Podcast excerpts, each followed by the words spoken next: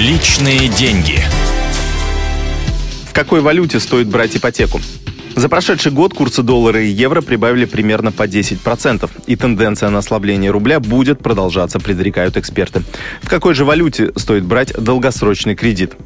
У долларовых займов есть существенная выгода. Ставки по ним на 2-3% ниже, чем по рублевым. И если речь идет об ипотеке, то экономия получается существенной. С другой стороны, заемщики каждый раз теряют небольшой процент на конвертации, когда обменивают заработанные рубли на доллары, чтобы совершить ежемесячный платеж.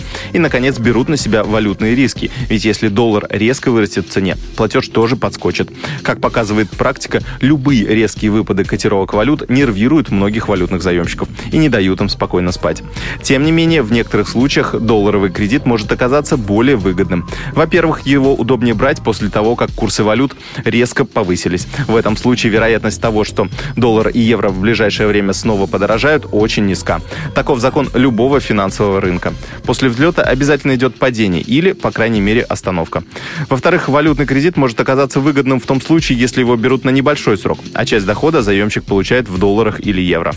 Поэтому стандартный совет, который дают большинство экспертов, брать кредит в той валюте, в которой вы получаете доход. Для большинства россиян это все же рубли. Поэтому для покупки дома или квартиры надо занимать в нашей отечественной валюте.